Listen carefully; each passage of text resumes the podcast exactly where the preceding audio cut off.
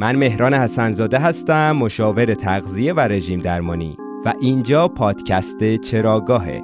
چراگاه هر بار با یک چرا شروع میشه اما به یک جواب تموم نمیشه.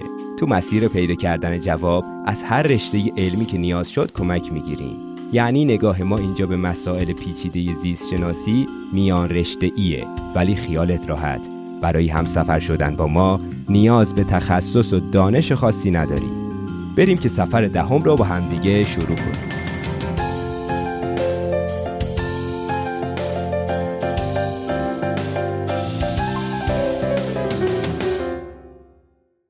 موضوع این اپیزود چرایی دلپیچه و دلدرده. همون دردی که باعث شد تو مهمترین موقعیت های زندگیمون گند بزنیم.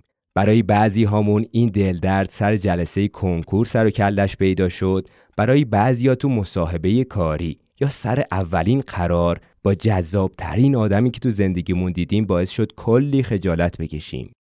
امروز می‌خوایم ببینیم چرا دستگاه گوارش اینجوری تو حساس ترین لحظه ها سنگ میندازه پیش پامون. این اپیزود هم ادامه مسیریه که تو اپیزودهای قبلی شروع کردیم. موضوع این مجموعه سریالی فصل اول استرس و بقاست. تقریبا تمام اپیزودهای قبلی از نسخه انگلیسی کتاب چرا گور خرها زخم معده نمی‌گیرند کمک گرفتم. تو این اپیزود هم باز رفتم سراغ همین کتاب. کتاب Why Zebras Don't Get Ulcers. نوشته رابرت ساپولسکی استاد زیست شناسی دانشگاه استنفورد. موضوع چراگاه عموما نیازهای اساسی انسان و جونورای دیگه است و همچنین رفتاری که برای برطرف کردن این نیازها انجام میدیم. چند اپیزود که داریم در مورد علم تغذیه و نقش استرس تو چاق شدن و لاغر شدن میگیم و هنوز حالا حالاها با این موضوع کار داریم. داریم همین جور قطعات این پازل رو یکی یکی کنار همدیگه میچینیم تا در نهایت به یک تصویر کلی برسیم. ببینیم ریشه رفتارهای مختلف غذا خوردن چیه و عواقب هر کدوم از این رفتارهامون چی می‌تونه باشه و مهمتر از همه راه حل چیه؟ چه کاری از دستمون برمیاد تا ذهن، بدن و جامعه سالمتری داشته باشیم؟ قبل اینکه سفرمون رو شروع کنیم یه نکته رو همینجا بگم که شنیدن این پادکست کاملا رایگان و رایگان میمونه ولی از اپیزود ده به بعد چراگاه با کمک یه تیم از افراد متخصص داره ساخته میشه. خلاصه که تولید پادکست خرجش زیاد شده و همکنون نیازمند یاری سبزتان هستیم. هم یاری سبز ریالی هم ارزی. تمام راههایی که می‌تونی به همون کمک کنی رو تو بخش توضیحات نوشتم. هم با درگاه پرداخت سایت حامی باش می‌تونی واریز کنی و از اون بهتر به طور مستقیم به حساب بانکی یا PayPal هم می‌تونی واریز کنی. همه راه های ارتباطی رو تو توضیحات نوشتم. این کمک ها هر چند کوچیک برای ما ارزشمنده و کمک می‌کنه چراگاه رو روز به روز با کیفیت تر بسازیم. اگه نتونستی هم کمک مالی کنی فدای سرت. هیچ اجباری نیست. همونجور که بارها گفتم و بازم میگم بهترین حمایت از چراگاه اینه که دوستاتو به چراگاه دعوت کنی. خب دیگه بیایم بیشتر از این غصه بیپولی رو نخوریم و سفرمون به دستگاه گوارش رو بدون فوت وقت شروع کنیم. این قسمت چرا غم رو می‌خوریم؟ برای اینکه تو سفر علمی امروزمون یه وقت وسطایی راه گم نشی یه نقشه راهنما. همین اول راه بهت میدم تا ترتیب موضوع ها رو گم نکنی. اول طبق روال همیشه آنچه گذشت رو مرور می‌کنیم. تا اگه اپیزودهای قبلی رو نشنیدی با الفبای بیولوژی آشناتر شی و یک زبون مشترک پیدا کنیم. اگه اونا رو هم شنیدی که چه بهتر دوباره مطالب یادآوری میشه. بعد از بخش آنچه گذشت خیلی مختصر و ساده میگم که چطور غذاهایی که امروز خوردی تو مسیر گوارش آسیاب میشه میکس میشه مواد به درد بخورش جذب میشه و به درد نخوراش دفع میشه. بعدش حساب کتاب می‌کنیم که چقدر همین گوارش غذا هزینه بره. کارخونه گوارش کلی بودجه انرژی لازم داره. برای همین هزینه بر بودنشه که به وقت استرس کل پروسه مختل میشه و مشکلات گوارشی بیچارمون می‌کنه تو بخش آخر هم میریم سراغ رشته نوروسایکولوژی از این میگیم که چرا با استرس دلپیچه می‌گیریم و چطوری خاطرات تلخ گذشته و همچنین تروماهای کودکی می‌تونه برای همیشه ما رو به سندروم روده تحریک پذیر مبتلا کنه. این بیماری IBS یکی از معماهای بزرگ پزشکیه که علتش با روانشناسی و نوروسایکولوژی گره خورده. خب با بخش آنچه گذشت شروع می‌کنیم. تو اپیزودهای قبلی گفتیم چجوری غذایی که می‌خوریم حالا می‌خواد یه جونور دیگه باشه گیاه باشه فرق نداره اونی که می‌خوریم رو اگه ارزش غذایی داشته باشه در نهایت تبدیلش می‌کنیم به واحدهای سازندش بعد این واحدها وارد جریان خون میشه و با کمک این سیستم ترابری قلب و عروق که تو اپیزود 5 توضیحش دادیم میره می‌رسه به تمام سلول های بدن که به انرژی یا آجر واسه ساخت و ساز نیاز دارن. اگه از اون مواد مغذی چیزی هم اضافه بیاد ذخیره میشه تو انبارها واسه روز مبادا اما نیاز این بودجه محدود انرژی مدیریت بشه. مغز ما یکی از مهمترین دقدقه مدیریت بودجه است. این خیلی نکته مهمیه. اینکه وقتی به مغز فکر می‌کنیم اون رو CEO یک کمپانی در نظر بگیریم که مهمترین دغدغش مدیریت بودجه است. اینجوری بهش نگاه کنیم خیلی از معماهای تجربی زندگی روزمرهمون رو می‌تونیم باهاش توضیح بدیم.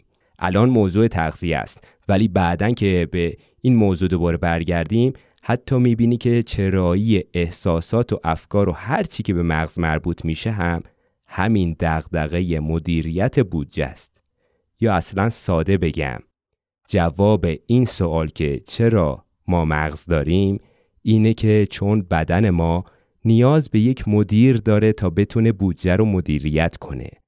علاوه بر این کمک کنه بودجه بیشتری به دست بیاریم. این مهمترین وظیفه مغزه که حتی وظایف دیگهش همه در امتداد همین هدف قرار دارن. پس مهمترین چالش مغز چیه؟ یک به دست آوردن انرژی، دو توزیعش بین کارکنا، سه ذخیره انرژی مازاد. حالا طبیعیه که این مدیر به وقت بحران لازم مدیریت بحران کنه. پس به وقت استرس تمام روند سوخت رسانی به اعضای بدن تغییر می‌کنه.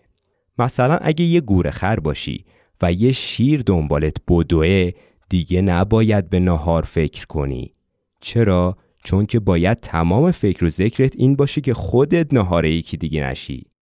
تو این شرایط استرسی چه اتفاقی واسه یه مغز و اعصاب میفته تو کسری از ثانیه عصبهای سمپاتیک فعال میشه و ما حواس جمعتر و هوشیارتر میشیم. برای قلب و عروق چه اتفاقی میفته ضربان قلب تندتر میشه و خون بیشتر و پرفشارتری پمپاژ میشه سمت اون عضلاتی که الان دارن ورزش می‌کنن. مثلا اگه فرض کنیم تو شنونده پادکست یک انسان راستقامت باشی و با نهایت سرعت داری از دست یک گله گراز فرار می‌کنی خب لازم انرژی بره برسه به ماهیچه های پاهات. اگه قراره با گراز بجنگی یعنی می‌خوای باهاش درگیر شی خب اینجا مسیر سوخت رسانی باید هدایت شه سمت ماهیچه های دست. البته خودت بهتر می‌دونی. از این مدل استرس های تند و سری تو زندگی شهری کم پیش میاد. مگه اینکه تو خاورمیانه زندگی کنی. به هر حال اگه عوضش امنیت داری لزوما آسایش که نداری. مثلا نشستی روی مبل راحتی و اخبار جنگ تماشا می‌کنی. تو این شرایط حتی با تماشا کردن بدبختی دیگران هم بدنت دوباره همین پروسه تغییر مسیر سوخت رسانی رو اعمال می‌کنه. حالا تو یه شام چرب و چیلی خوردی و نشستی پای اخبار. به جای اینکه خون برسه به دستگاه گوارش واسه هضم و جذب غذا مسیر سوخت رسانی و خون رسانی رو اشتباهی هدایت می‌کنی سمت عضلاتی که قرار نیست هیچ فعالیت ورزشی داشته باشن. مگه اینکه نهایتش عضلات فک اونم واسه شکستن تخم آفتاب گردون قرار باشه کار کنه. باقی عضلات دارن استراحت می‌کنن. یعنی هیچ جنگ و گریز فیزیکی قرار نیست اتفاق بیفته. اما بدن داره هم واسه جنگ هم واسه فرار خودشو آماده می‌کنه. و این میشه که دستگاه گوارش که بودجه مصرفیش 10 تا 20 درصد کل انرژی بدنه عدل همون وقتی که باید کارخونه رو به کار بندازه دچار کسری بودجه میشه. همین کسری بودجه ناراحتی های گوارشی به وجود میاره و حتی می‌تونه مسیر دستگاه گوارش رو زخمی کنه. مثلا زخم معده که تو اپیزود بعدی میگیم چرا زخم معده می‌گیریم و تو اپیزود دو گفتیم چرا گورخرها زخم معده نمی‌گیرند. اما موضوع این اپیزود اون دسته از ناراحتی های گوارشی که تقریبا هممون کم و بیش تجربه کردیم. دلپیچه هایی که سر جلسه امتحان مهمترین قرارهای کاری و عاشقانه تجربه کردیم. چرا این مصیبت و موقعیت های مهم زندگیمون سرمون خراب میشه؟ خب قبل اینکه به جواب برسیم لازمه بگیم دستگاه گوارش از چی تشکیل شده؟ مسیر گوارش غذا از حفره دهان شروع میشه از لوله مری میره پایین و تو ایستگاه اول تو معده متوقف میشه. بعد که کارش اونجا تموم شد میفته تو مسیر چند متری روده کوچیک و بعدش روده بزرگ. و همینجور میره تا انتها. بعدش هم سفر هیجان انگیزش رو تو لوله فاضلاب ادامه میده.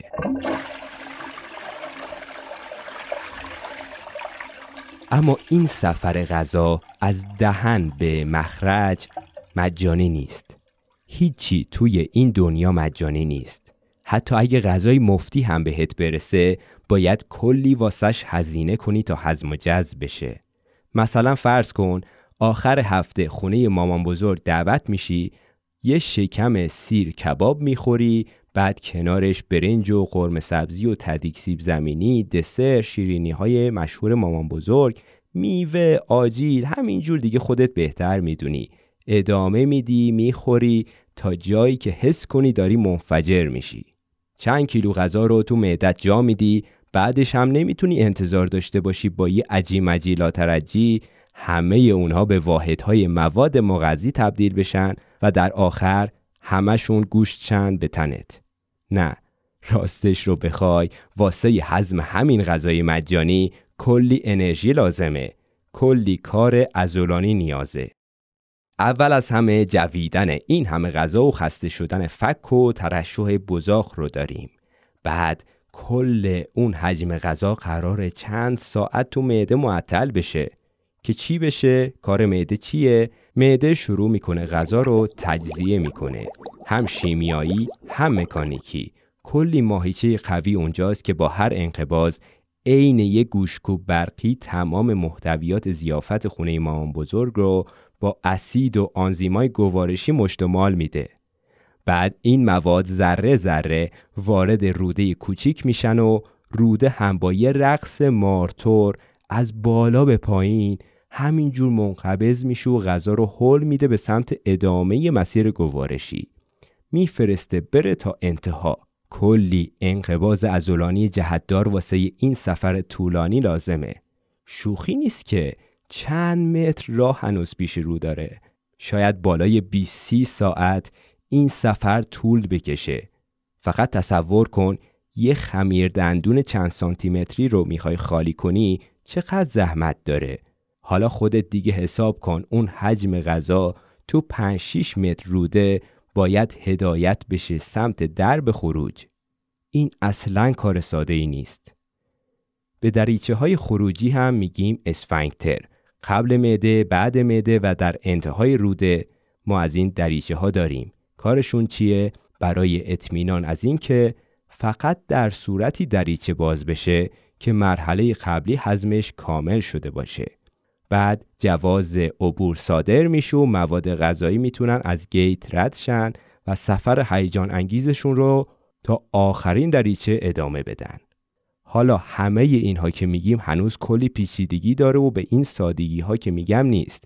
کل این سفر مواد مغذی از پای سفره غذا تا چاه فاضلاب جوریه که اگه بخوایم وارد جزئیاتش بشیم به اندازه عبور کشتی ها از کانال سوئز پیچیده است.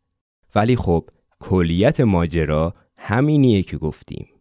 برای اینکه این عبور و مرور مواد غذایی آسونتر و سریعتر باشه باید تو مسیر گوارش به محتویات غذایی که خوردیم مرتب آب اضافه بشه. یعنی تو دهن، معده، روده کوچیک آب اضافه میشه اما برعکسش توی روده بزرگ آب جذب میشه.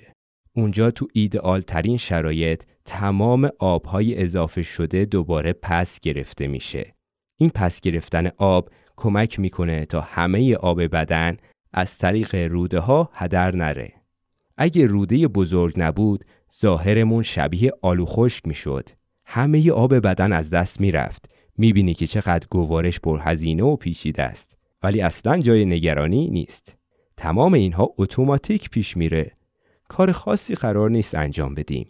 همه این سیستم به لطف عصبهای پاراسمپاتیک یا عصبهای آرامش بخش که تو اپیزود سوم کامل توضیحش دادیم به خوبی و خوشی مدیریت میشه و تو می‌تونی با خیال راحت از زیافت شام لذت ببری. اما اگه از بد روزگار یهویی استرس سر و کلش پیدا بشه چی؟ اون وقت عصبهای سمپاتیک فعال میشن.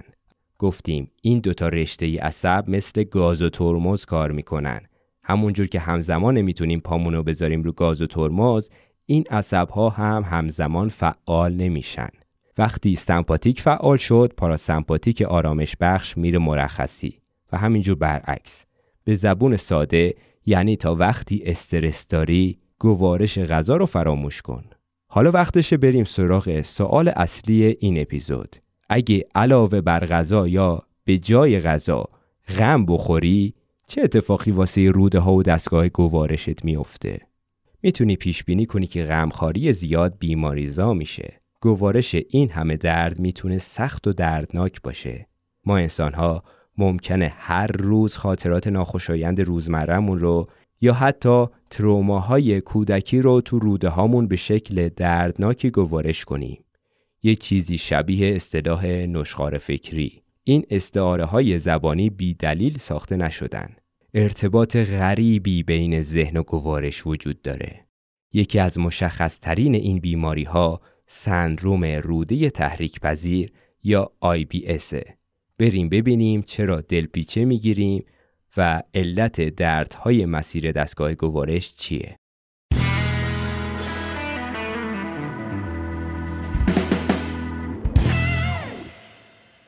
بیاین دوباره برگردیم به همون مثال همیشگیمون. فرض کن تو یه گور خری و یه شیر گرسنه داره دنبالت میدوه.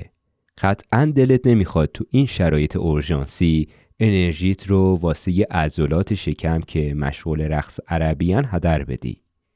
الان دیگه فرصتش نیست غذایی که خوردی رو جذب کنی. حتی اگه جای اون شکارچی باشی یعنی داری دنبال گور خر میدویی مطمئنا قبلش تو رستوران یه شکم سیر کباب نخوردی. پس اولویت الان سوخت رسانی به اون ماهیچه هایی که دارن زحمت می‌کشن. اینجوریه که وقت استرس گوارش غذا خیلی سریع متوقف میشه. هممون اولین نشونش رو تجربه کردیم. خشک شدن دهان. وقتی استرس می‌گیریم بزاق ترشح نمی کنیم و دهنمون خشک میشه. این اثر به قدری قویه که نوازنده های سازهای بادی مثل ساکسیفون مجبورن برای بعضی اجراهاشون داروهای مهار کننده بتا بخورن و اینجوریه که می‌تونن وقتی که لازم دارن به اندازه کافی بزاق واسه نواختن آکوردها ترشح کنن. این از دهان. حالا بریم جلوتر. معده هم تو استرس کارش مختل میشه. عضلات معده تقریبا منقبض نمیشن. خط تولید آنزیم و اسیدهای گوارش هم تا اطلاع ثانوی تعطیل میشه. انقباز ماهیچه های روده هم کنسل میشه و دیگه چیزی از غذای خوردی جذب نمیشه. وقتی دیگه همه بر بچه های حفره شکم تعطیل کردن رفتن مرخصی طبیعیه که سیستم ترابری قلب و عروق هم دیگه اکسیژن و گلوکوز خون رو نفرسته اونجا بودجهشون رو قطع می‌کنه میفرسته جاهای ضروری تر مثل ماهیچه هایی که دارن الان زحمت می‌کشن ورزش می‌کنن. چجوری همه این اتفاقات میفته با خاموش شدن عصبهای پاراسمپاتیک و فعال شدن عصبهای سمپاتیک. وقتی استرس تموم شد برعکس میشه. رشته های پاراسمپاتیک دوباره فعال میشن کارخونه های گوارش مجدد شروع به کار می‌کنن. خب همه اینها خیلی هم خوب و منطقیه.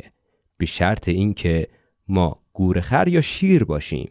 اما از اونجا که ما انسانی هستیم که تو قرن 21 زندگی می‌کنیم کمتر پیش میاد استرسامون از نوع تند و سریع باشه.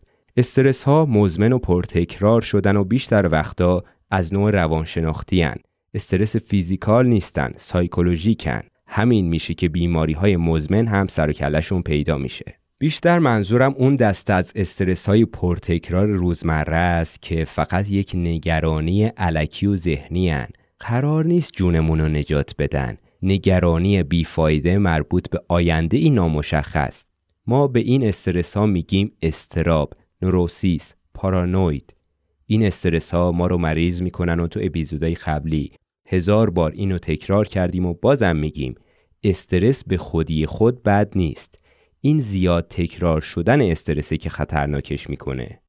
حالا می‌خوایم ببینیم این استراب ها چه بلایی سر روده ها و دستگاه گوارش میاره خب بیایم از علائم معمولتر و همگانیتر شروع کنیم. با اینکه کم پیش میاد سر جلسه امتحان شلوار خودمون رو خراب کنیم اما خب تا حدودی دلپیچه به وقت استرس رو هممون تجربه کردیم. اما همین اثر تو استرس های شدیدتر مثل جنگ به اندازه شدید میشه که سربازها ممکنه از ترس برینن به خودشون. واسه همینه که زندانی هایی که می‌خوان اعدام کنن رو هم پوشک می‌کنن. چرا از ترس ممکنه شلوارمون رو خراب کنیم؟ به همون دلیلی که تو اپیزود قلب و عروق گفتیم که چرا کنترل مسانمون رو از دست میدیم. چون منطق اینه که وقتی داریم واسه جونمون فرار می‌کنیم هرچی وزن مردس رو هرچی سریعتر بریزیم دور. تا بتونیم سبکتر و سریعتر فرار کنیم. ادراری که تو مسانه جمع شده یه وزن مرده است. دیگه به هیچ دردی نمی‌خوره. بهتره هرچی زودتر باهاش خدافزی کنیم. وقتی غذا رسید به روده بزرگ هم داستان شبیه مسانه است. دیگه قرار نیست مواد مغذی اونجا جذب بشه. هرچی باید جذب می‌شد قبلا جذب شد. و الان دیگه چند کیلوگرم مواد باقی مونده و غیر مغذیه که باید هرچی زودتر دفعش کنیم تا بتونیم سبکتر و سریعتر فرار کنیم.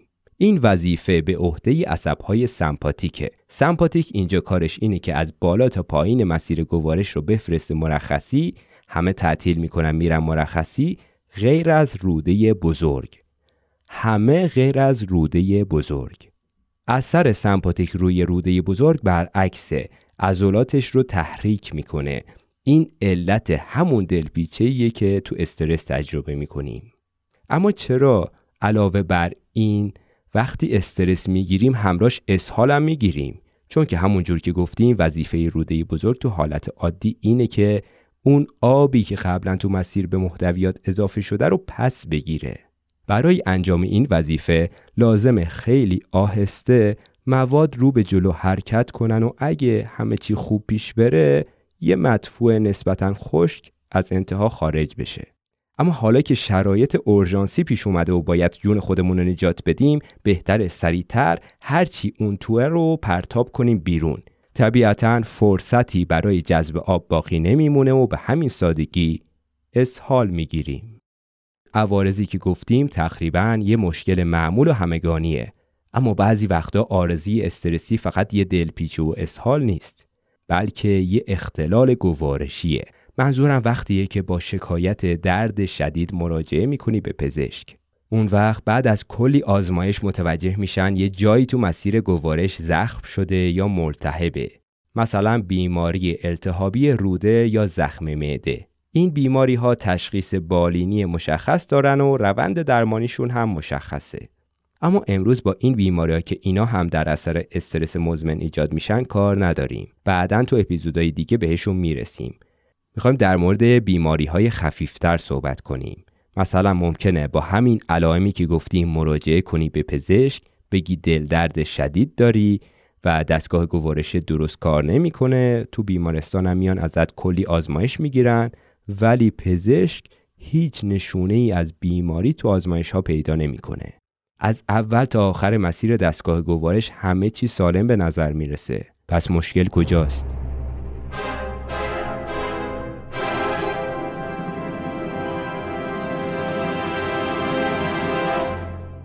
این بیماری ها مجموعه ای از اختلالات دستگاه گوارشن که به شدت به استرس حساسن.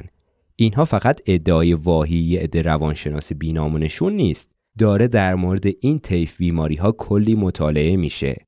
اصطلاحاً به این جور بیماری ها میگن MUS مخفف Medical Unexplained Symptoms علائمی که علم پزشکی توضیح درست و حسابی واسه شون نداره یکی از شایع ترین این اختلال ها هم سندروم روده تحریک پذیره IBS که آمارش هم تو انسان ها خیلی زیاده.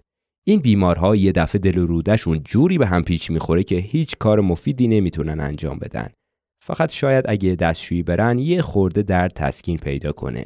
علاوه بر این علائم دیگه ای هم داره این بیماری. مثل اسهال، یبوست، نفخ، باد کردن شکم، دل درد شدید اینها همه علائمشه. علائمی که به پزشک میگی و پزشک نمی‌تونه هیچ دلیل خاصی براش پیدا کنه. اینجا بیماری سندروم روده تحریک پذیر یا IBS تشخیص داده میشه که میشه گفت بین اختلالات حساس به استرس این از شایع تریناشونه. اما چرا به این علائمی که گفتیم مبتلا میشیم؟ خب اول در مورد اون بخش اسهالش که دیگه مشخصه قبلا گفتیم چرا چون استرس حرکت ماهیچه های روده بزرگ رو تحریک می‌کنه اما چرا بعضی وقتا این بیمارها یبوست می‌گیرن؟ این دیگه یکی از معماهای پزشکیه.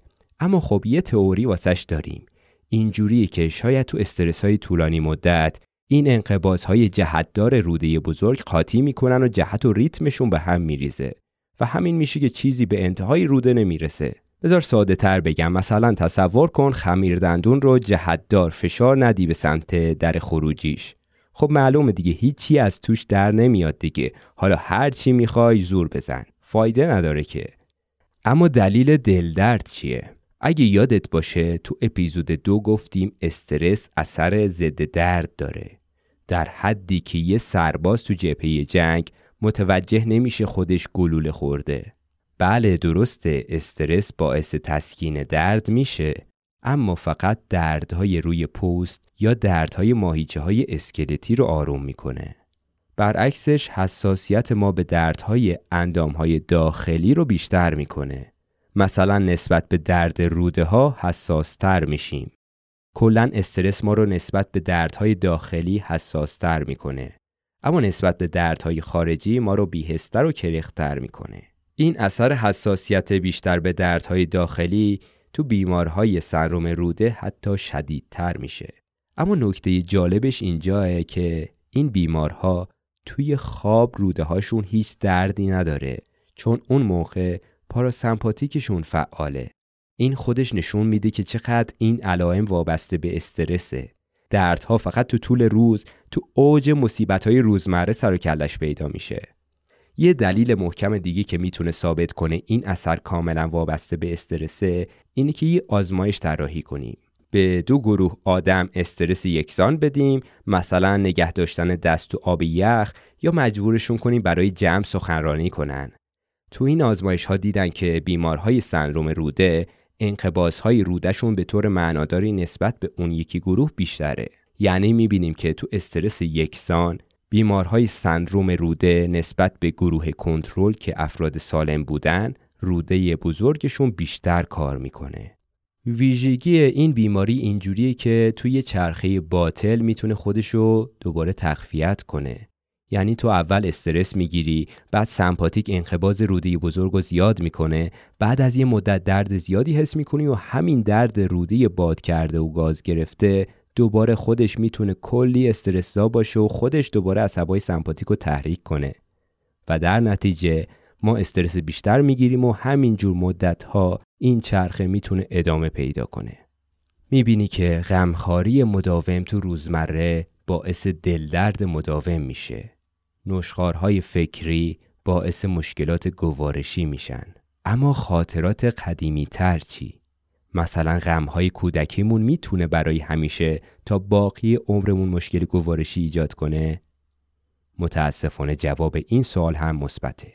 خاطرات خیلی قدیمی هم می‌تونه باعث دلپیچه بشه و لازم نیست فقط همون روز اتفاق خیلی بدی افتاده باشه خاطرات تلخ کودکی و سوء استفاده از کودکان اینها همه به شدت خطر ابتلا به سندروم روده تحریک پذیر رو زیاد می‌کنن نه فقط تو دوران کودکی حتی تو بزرگسالی هم خطر این بیماری ها رو بالا می‌بره یعنی تروماهای کودکی می‌تونه مدتها بعد باعث آسیب پذیری روده ها نسبت به استرس بشه. حتی این اثر فقط اختصاصی واسه ما انسان ها نیست. تو جونورای دیگه هم این اثر دیده شده. ترومای کودکی خطر IBS رو بالا می‌بره. می‌دونم شنیدن همین خبر غمانگیز می‌تونه استرس زیادی روی دوش والدین کودک بذاره. ولی خب عجله نکنید. هنوز با نقش والدین تو سلامت و تناسب اندام بچه ها کار داریم. رفتار بزرگترها می‌تونه تأثیراتی دائمی روی سلامت و تناسب اندام کودک بذاره. تأثیری که شاید تا باقی عمرش باهاش باقی بمونه. اما قبل قصه خوردن تا اپیزودهای بعدی صبر کنید تا بیشتر وارد جزئیات شیم. می‌دونم پدر یا مادر بودن یک کودک خودش می‌تونه به اندازه کافی استرسا باشه. اینجا دنبال پیدا کردن مقصر برای بیماری هامون یا تناسب نداشتن اندام هامون نیستیم. اصلا دنبال مقصر نیستیم کاری که اینجا تو چراگاه می‌کنیم اینجوری که کم کم داریم تمام عوامل رو بررسی می‌کنیم تا در نهایت واسهشون راهکار پیدا کنیم تا در نهایت به یک تصویر کلی برسیم. پس ما اینجا فقط داریم عوامل تاثیرگذار رو پیدا می‌کنیم. مقصر رو نمی‌خوایم پیدا کنیم. تو اپیزودهای بعدی بیشتر از اهمیت رفتار والدین به ویژه رفتار مادر میگیم. تجربه های دوران کودکی حتی تجربه دوران جنینی می‌تونه سوخت و ساز بدن رو برای همیشه تا آخر عمر تغییر بده. یعنی سرنوشت تناسبات اندام ما می‌تونه توی دوران جنینی شکل گرفته باشه. این اثر می‌تونه حتی مهمتر از ژنتیک باشه. قرار بود این موضوع رو تو اپیزود ده بگیم ولی خب تصمیم گرفتم حالا که بحث در مورد گوارشه عوامل رو به ترتیب زمانی از آخر به اول بگیم. برای اینکه روشنتر بشه که داریم چی کار می‌کنیم اجازه بده جمعبندی کنم که تا حالا چی گفتیم و به کجا می‌خوایم بریم. ما داریم علتها رو به ترتیب زمانی از تازه ترین به قدیمی ترین ریشه ها پی می‌گیریم. یعنی ما از علتهای چند میلی ثانیه قبل از خوردن غذا شروع کردیم همینجور ادامه دادیم تا علتها و عوامل چند ساعت قبل یا روزها قبل سالها قبل و همینجور تا کودکی و دوران جنینی و ژنتیک قرار مسیرمون رو ادامه بدیم تا برسیم به کجا؟ به نقش هزاران سال فرهنگ و بعد از اون نقش میلیون ها سال تکامل انسان. می‌بینی که برای پیدا کردن جواب یک چرا مجبوریم این همه فلشبک بزنیم از چند میلی ثانیه قبل بریم تا چند میلیون سال قبل. همه عوامل رو یکی یکی به ترتیب بررسی می‌کنیم. همینجور داریم قطعات پازل رو کنار همدیگه میچینیم تا در نهایت به یک دید کلی از نیاز انسان به غذا خوردن و مشکلاتی که از پی اون میاد برسیم. البته که اون وسط های مسیر مجبوریم کلی جاده فرعی بریم و از چیزهای مختلف بگیم. شاید به نظر برسه که طبق ترتیب زمانی پیش نمیریم ولی خب مسیر کلی رو گفتم که بدونی داریم از کجا به کجا میریم که یه وقت گم نشی. اگه هنوز این مسیر واسط مبهم و مهالوده اجازه بده یکم شفافتر باز بگم.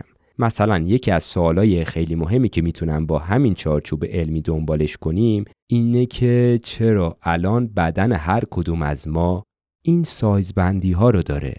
چرا تناسبات اندام ما این شکلیه؟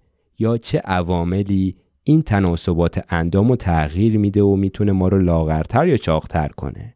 این سوال رو احتمالا خیلی همون تو ذهنمون داریم و نتونستیم به جواب مشخصی براش برسیم. خب بیان طبق اون چارچوب فکری که گفتیم پیش بریم. برای فهمیدن این معما اول باید ببینیم هر لحظه سنسورها چه اطلاعات حسی دارن از محیط اطراف دریافت می‌کنن. مثلا بوی غذا، تماشای غذا، دسترسی به غذا، دعوت شدن، تعارفات و تبلیغات و خلاصی که همه اینها موثره. حواس پنجگانه ما یعنی بینایی، شنوایی، لامسه، چشایی، بویایی تمام سنسورها هر لحظه دارن اطلاعات رو از محیط اطرافمون میرسونن به مغز همزمان با اطلاعات بیرونی سنسورهای داخلی هم دارن به مغز خبر میرسونن تو اپیزود چرا گرست نمی‌شویم گفتیم که دستگاه گوارش و سلول های چربی دارن مدام با مغز گفتگو می‌کنن. به مغز خبر میدن که چقدر مواد مغذی موجوده. بعضی از این سنسورها مکانیکی هن. مثلا خبر میدن که دیواره های معده و روده چقدر کشیده شدن. اطلاع میدن چه حجمی از غذا تو مسیر گوارشه. ساده بگم سنسورهای مکانیکی خبر میدن چقدر شکم ما پره. اینا اطلاعات مکانیکی هستن ولی همزمان اطلاعات شیمیایی هم به مغز می‌رسه. اطلاعاتی که به مغز خبر میرسونه چقدر مواد مغذی تو انبارها ذخیره شده چقدر انرژی تو جریان خون در جریانه. مغز ما هم مدام داره تمام این اطلاعات رو خلاصه می‌کنه و همینجور خلاصه می‌کنه و تا خلاصه ای از مهمترین خلاصه اطلاعات رو برسونه به اتاقهای فرمان مثل هیپوتالاموس که می‌تونه رفتار ما رو در مقابل غذا تغییر بده. یعنی نتیجه تمام اطلاعات محیطی و داخلی بدن می‌رسه به هیپوتالاموس و اگه کم و کسری هست هیپوتالاموس مغز می‌تونه اشتها رو تحریک کنه یا اشتها رو کور کنه. برای تحریک اشتها دوپامین ترشح میشه تا انگیزه حرکت به سمت غذا رو در ما ایجاد کنه. دوپامین انگار سوخت حرکت ما برای انجام دادن یک کاره. این شد چند میلی ثانیه تا چند ثانیه قبل از رفتار غذا خوردن. اینجوریه که مغز تو چند میلی ثانیه نسبت به محرک های محیط زیست یا محرک های داخل بدن پاسخ میده. اما تو بازه زمانی چند ساعته این هورمون ها هستن که روی اشتها و تناسبات اندام تاثیر می‌ذارن. این رو تو اپیزود چرا چاق میشیم گفتیم. تو اپیزود 8 توضیح دادیم که هورمون کورتیزول و هورمون انسولین چجوری باعث چاقی به ویژه چاقی شکم و پهلو میشن و ترکیب این دوتا هورمون اتفاق خوشایندی نیست؟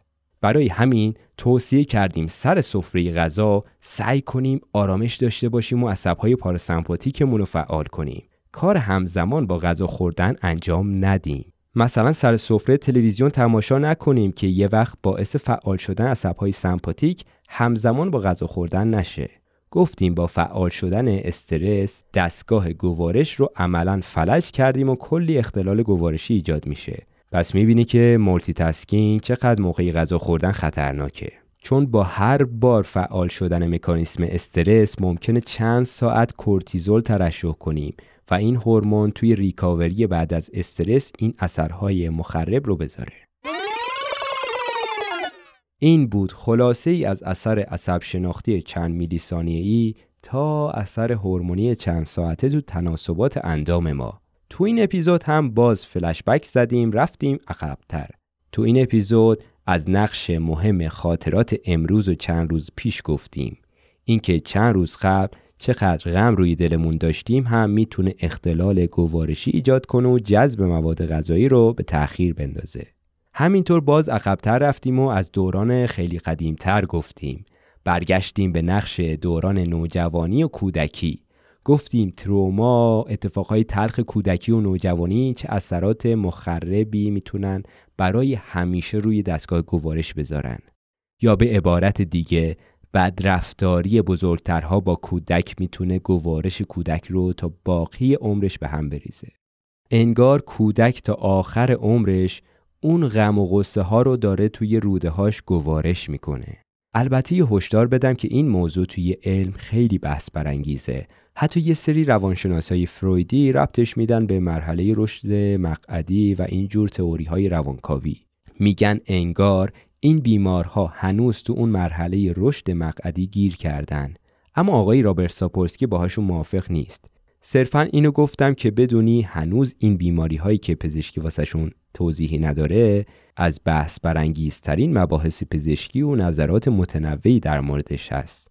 احتمالا فاکتورهای تاثیرگذار دیگه ای هم علاوه بر استرس دارن و هنوز کشف نشدن. یه هشدار دیگه هم همینجا باید بگم که هنوز خیلی اطلاعاتمون درباره این سنروم روده تحریک پذیر کمه. هنوز باید تحقیقات زیادی انجام بشه و تحقیقاتی که انجام شده اکثرا گذشته نگر بودن. نه آینده نگر.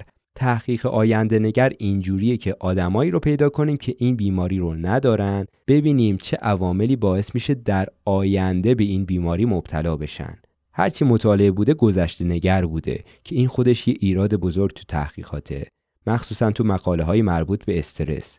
چون مشخص شده حافظه آدم ها تو یادآوری میزان استرسی که تحمل کردن افتضاحه. مخصوصا اگه مجبورشون کنیم تو بازه چند ماه استرس و علائمش رو به همون گزارش کنن. تو این شرایط نمیشه به حافظه اعتماد کرد.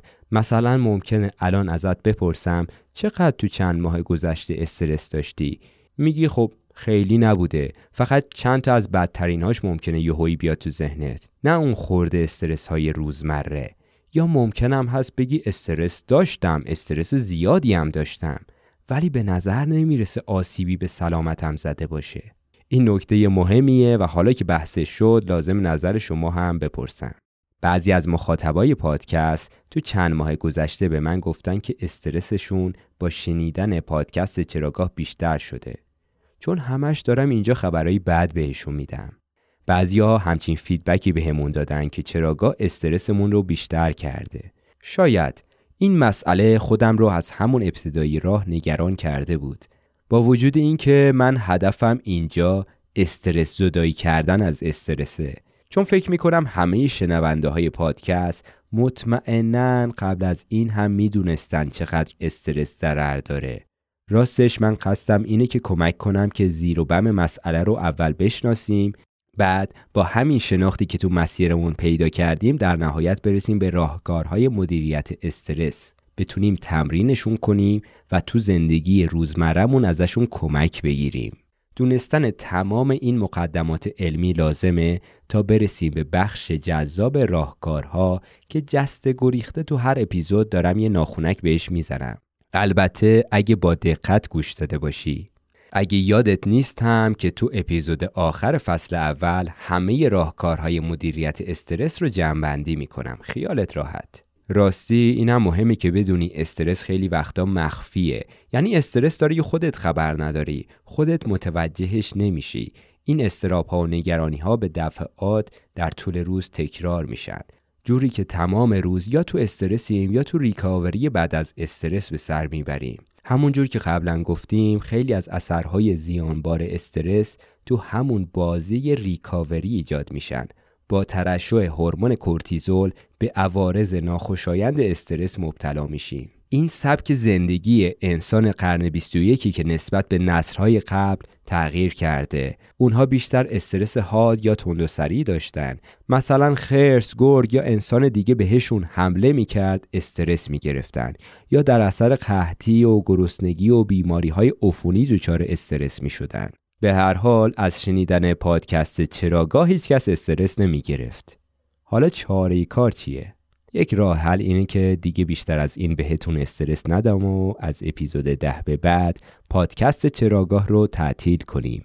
همگی از شغلامون استعفا بدیم و دست جمعی برگردیم به غار و مثل اجداد غارنشینمون زندگی کنیم.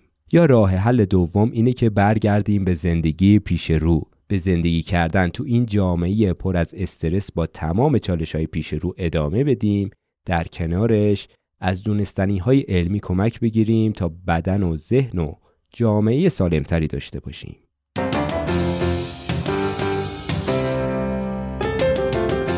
مرسی از تو که چراگاه رو تا آخر راه دنبال می‌کنی. هدف اصلی چراگاه پیشگیری از سرایت باورهای اشتباهه. ما انسانها بیشتر از اونی که تصور می‌کنیم از اجتماع اطرافمون داریم تقلید می‌کنیم. پس اگه خطایی تو صحبتام پیدا کردی کامنت بذار تا اشتباه هم رو هر چی سریعتر جبران کنم. فایل صوتی پادکست رو هم می‌تونی تو تلگرام دانلود کنی بفرستی واسه اونایی که دسترسی به اپای پادکست ندارن.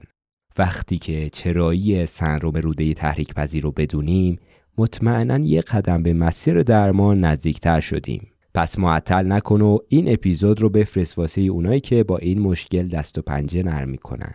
پادکست چراگاه رو می‌تونی تو تمام اپلیکیشن های پادکست پیداش کنی. اگه Spotify یا Apple Podcast داری لطف کن چراگاه رو اونجا هم follow کن. به همون تو Spotify یا Apple Podcast پنج ستاره هم بده.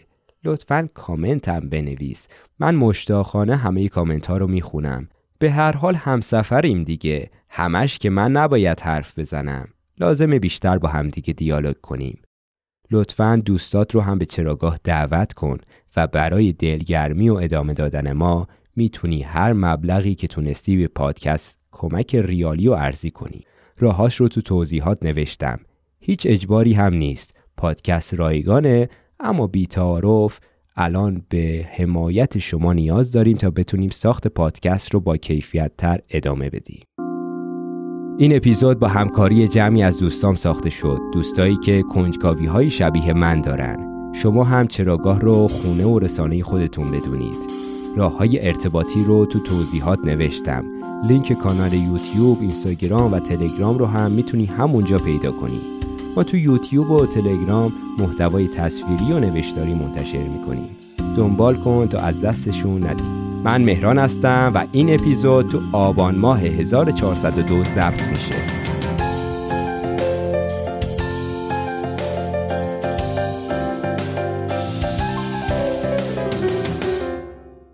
به زودی با یک چرای دیگه برمیگردیم.